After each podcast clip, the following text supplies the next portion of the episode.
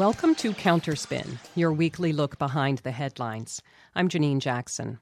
This week on Counterspin, from targeted voter ID laws to purging people from the rolls to fighting vote by mail, Republicans are making ever bolder attempts to suppress voting. Expanding the franchise doesn't work in their favor, Donald Trump unabashedly stated recently. It's a patently anti democratic project, by definition, but corporate media's business as usual partisan framing reduces a struggle over a fundament of societal participation to jockeying between elephants and donkeys. It's a failure of the greatest magnitude, and no amount of ponderous, prize winning books written in the aftermath will substitute for critical reporting done now to protect the integrity of the vote going into one of the most monumental presidential elections in the country's history. We'll talk about that with Ari Berman, author of Give Us the Ballot The Modern Struggle for Voting Rights in America, and a senior reporter on the voting rights beat at Mother Jones. That's coming up, but first, a quick look back at some recent press.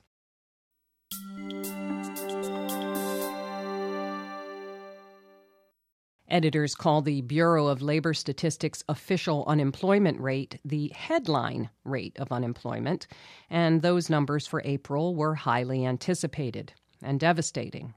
The May 9th New York Times ran a bar chart of historic unemployment going back to 1946 across the top of the front page, with a long red bar down the right hand column showing job losses for April a dramatic illustration of how the bottom had fallen out of the job market, with 20.5 million new jobless workers, bringing the unemployment rate to 14.7%, the highest that number has been since the end of the 1930s.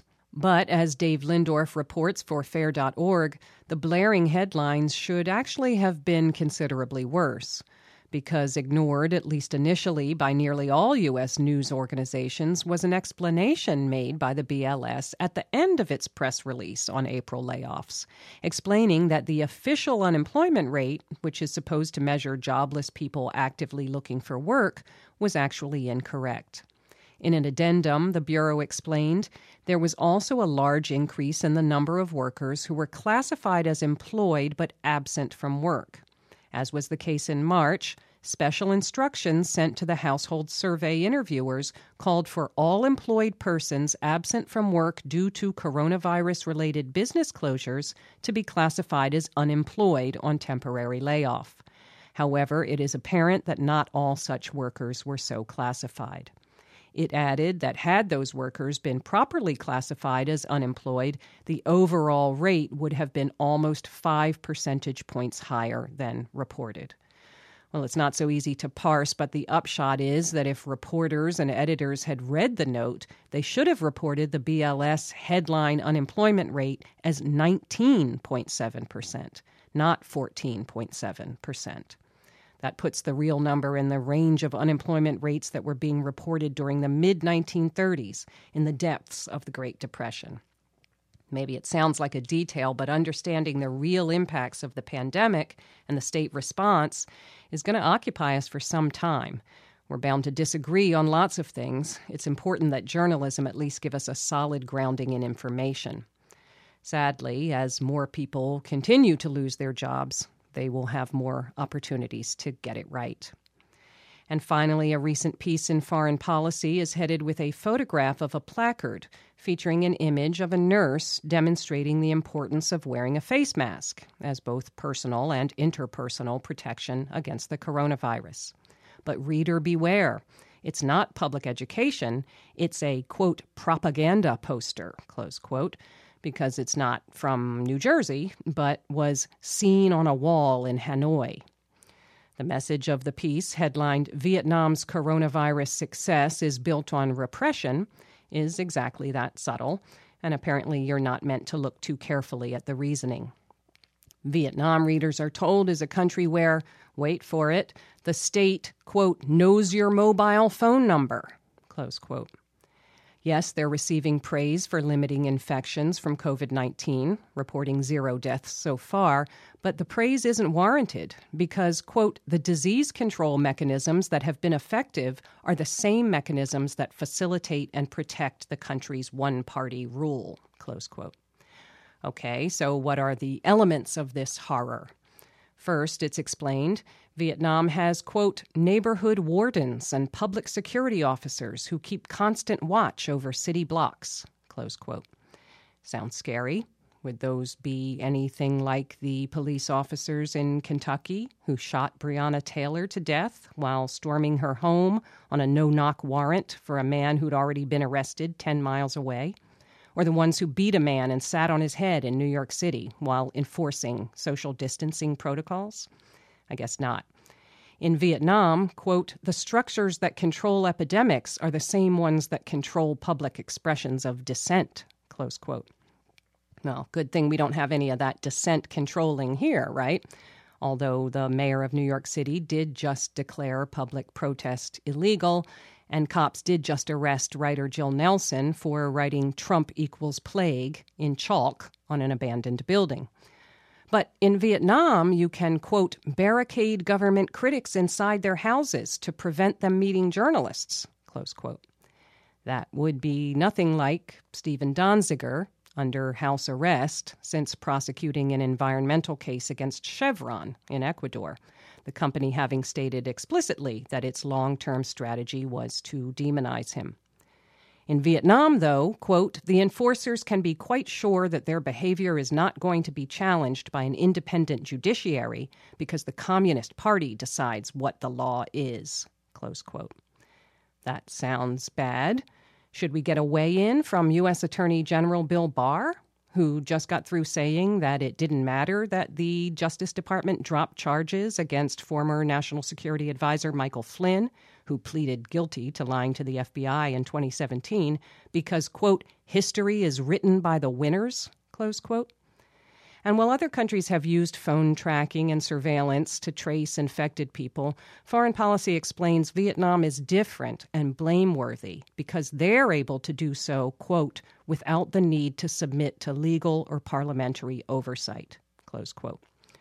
Worlds away, we are to understand, from the U.S except that the U.S. Senate just voted down an amendment to the Patriot Act that would have protected Americans' internet browsing and search history data from secret and warrantless surveillance by law enforcement.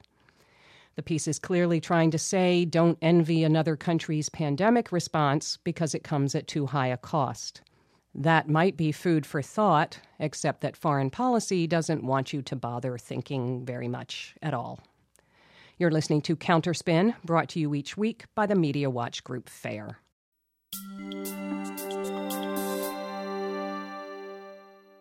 It was called one of the most brazen acts of voter suppression in modern history. With an unsigned opinion believed to come from Brett Kavanaugh, the Supreme Court voted 5 to 4 that it was okay for Wisconsin to disqualify ballots postmarked and received after their primary election day even though thousands of voters didn't even get those ballots until after Election Day due to the sheer overwhelm of requests for absentee ballots resulting from the pandemic. Coming literally on the night before the election, the ruling overturned lower court's decision to extend the absentee ballot deadline and forced people to risk their health in order to exercise their right to vote. Flawed in letter and spirit, the Supreme Court's decision is just part of the setback to the Democratic project reflected in Wisconsin. And we need to understand the story who did what and how, because without intervention, it's on track to be repeated. Ari Berman covers voting rights as a senior reporter at Mother Jones. He's the author of Give Us the Ballot The Modern Struggle for Voting Rights in America. He joins us now by phone. Welcome back to Counterspin, Ari Berman. Hey, thanks for having me, Janine. Well, in trying to understand what happened with April's primary in Wisconsin, you have written that you need to start the clock earlier than, say, Governor Evers' push to postpone the election in the face of COVID 19 and the Republican dominated state Supreme Court's reinstatement of it. Could you talk us through some of the roots, what you called a vicious cycle, the roots of this outrageous series of events? Yeah, I think you have to go back to when Republicans took over Wisconsin after the 2010 election, controlling the state for the first time in 50 years. And they did a series of things to try to weaken Democratic power and to try to skew political representation. One of the things they did was they passed these really horrible gerrymandered maps that made it possible for Republicans to win no matter what happened. So in 2018, Republicans in Wisconsin only got 46% of the vote, but they got 64% of seats in the state legislature. So they have a majority now, even if people don't like them.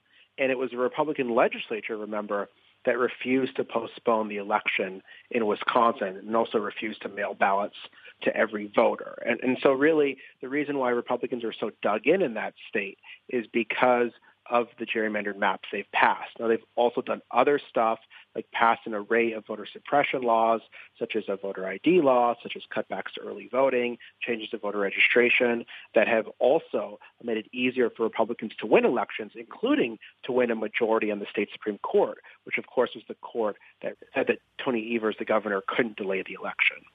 So when you say vicious cycle, they've kind of made themselves bulletproof in the sense that the courts then support the ruling, support the politicians, and it goes round and round, and it's kind of hard to intervene in that. It's not a foolproof system in the sense that a lot of people thought the Republican or the conservative candidate for the state Supreme Court, Daniel Kelly, was going to win the election. He didn't win the election. So it shows that when Democrats are mobilized enough, they can still win elections in Wisconsin, but there's a whole series of barriers they have to try to surmount.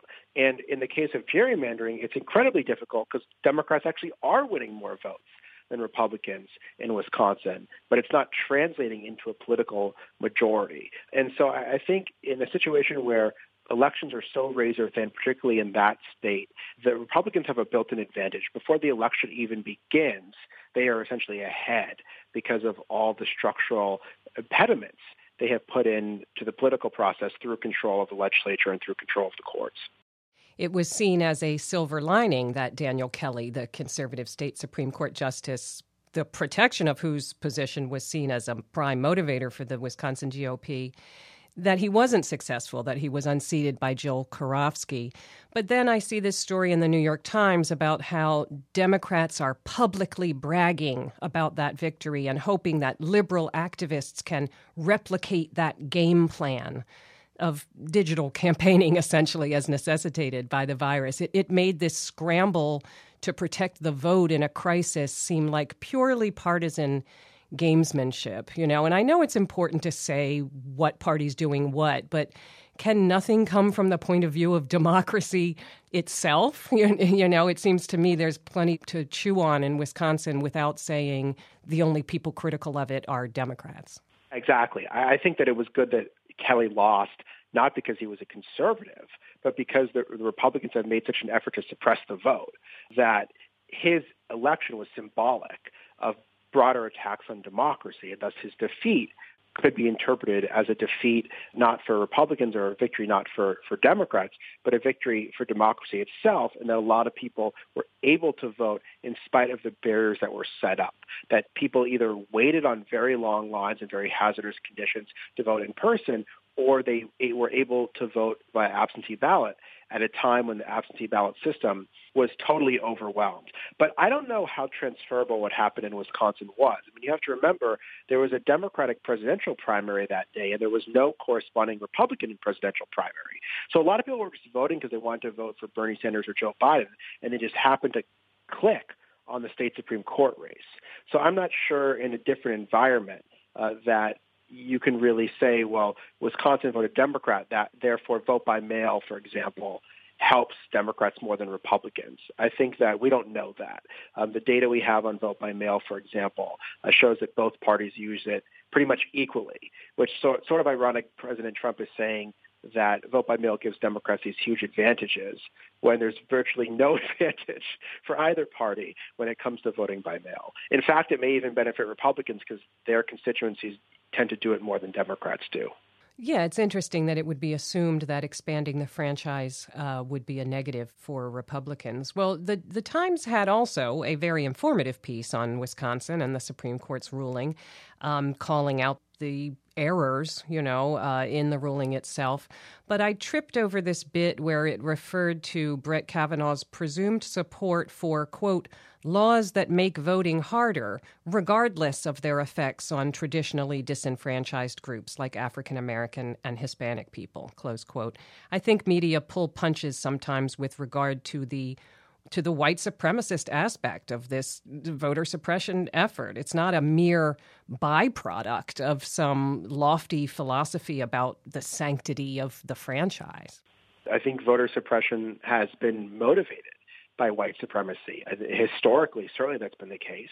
And I think it's also the case today that the interests of the Republican Party and, and the interests of white America go hand in hand right now. And so uh, you have seen consistently over and over and over again the Republican Party uh, and the conservative majority in the Supreme Court intervene in ways that make voting more difficult for people of color. And they're not doing it because it happens to have that effect. They're doing it because they know it's going to have that effect. So to me, the really scary proposition here is that basically the Wisconsin opinion seemed to signal that Republicans can do whatever they want to make voting more difficult, even in a pandemic. And the Supreme Court's going to say that's okay. The sort of minimum would be that you say to people, there's so much chaos in this election, it probably shouldn't have even occurred in the first place. If we're going to have it, we got to give people more time to be able to vote. Do you think that would just be the bare minimum that they would allow? The fact that the court said no to that makes it really scary because there's going to have to be a lot of contingency plans in November. There's going to have to be a lot of modifications to voting in November to make it so that everyone can vote. And if we don't make the process easier, if we keep the same kind of ridiculous rules they had in Wisconsin, it's going to be make it it's going to make it very difficult uh, for a lot of people to vote uh, if this pandemic is still going in November, which by all accounts it will be in some form or another. Well, yeah, I mean, it seems like the pandemic was already going to affect the election. States need to be on top of voting by mail. A lot of polling places are shutting down. That would affect access. A lot of poll workers are elderly people. People's addresses might be changing because they're laid off. There was plenty to contend with due to COVID 19 before you even get to the suppression that it seems like it's providing cover for. Exactly. Like if states did nothing, voting would just be difficult right now because in a pandemic, the safest way to vote is from your home. And most states are not equipped to have people vote by home. Only five states do universal vote by mail. So in every other state, it's more difficult. Now, some states have more voting by mail, a lot of the Western states do either universal voting by mail or near universal voting by mail. But on the East Coast and the Midwest and the South, the majority of votes are still cast in person. So that means they are asking a lot of people, including election officials, to use a method that is not really used for that purpose. Vote by mail is really supposed to be used for people who can't get to the polls on election day for one reason or another. And that means we are seeing a growth in vote by mail. In, in 2018, about a quarter of Americans voted by mail. That still means 75% of the country didn't vote by mail. We, we would expect, even in the best of times, there would be hiccups with so many people trying a new system, let alone the fact that there's going to be all these efforts now to make it harder to vote by mail, which is going to put all these impediments in front of voters that probably haven't even voted this way before. Well, and then, of course, we have to add as being of a piece with this the assault on the U.S. Postal Service. Although, as Julie Hollar wrote for Fair.org, media aren't so much connecting those dots. They're talking about the White House attack on USPS and they're talking about the election, but they're not necessarily saying, you know, this is going to be right at the crux of this set of problems here yeah, I don't know why you wouldn't connect it. I mean, it seems pretty obvious to me. If you're going to vote by mail, the post office is going to deliver those ballots. Right. So it seems like a huge coincidence if suddenly Donald Trump would be attacking the post office in the midst of an election where people are going to be using vote by mail in unprecedented numbers. So no matter why the president's doing this, if if you believe it that he's just mad at Amazon or whatever, even if you take that at face value, the net effect of attacking the post office, of putting partisan people in there, of denying them funding, is it's going to make it harder for them to be able to carry out this responsibility to make sure ballots are delivered and then sent back to people. And the post office is going to need a lot more resources, a lot more staff. This is going to be very difficult for them too. They are also operating under extraordinary circumstances right now. They also have people that are getting sick and they're putting their lives at risk to deliver mail for us. And an election in which 50%, 60%, 70% of the people vote by mail would be tough for the post office in the best of times, let alone at a time when President Trump seems to be declaring war on them.